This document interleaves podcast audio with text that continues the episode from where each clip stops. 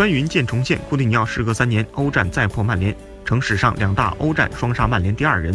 巴萨淘汰红魔，两利物浦旧将立大功。首回合也是苏亚雷斯制造唯一进球。巴萨欧冠抽中曼联后，库蒂尼奥就成为主角之一。他曾效力红魔头号宿敌利物浦。上周在老特拉福德，他与苏亚雷斯就遭遇主队球迷漫天嘘声。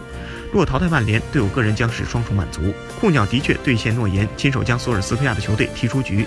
此役他制造两球，尽管他加盟巴萨一年，整体发挥乏善可陈，可杯赛淘汰赛其决定性进球还是体现出1.6亿先生该有的价值。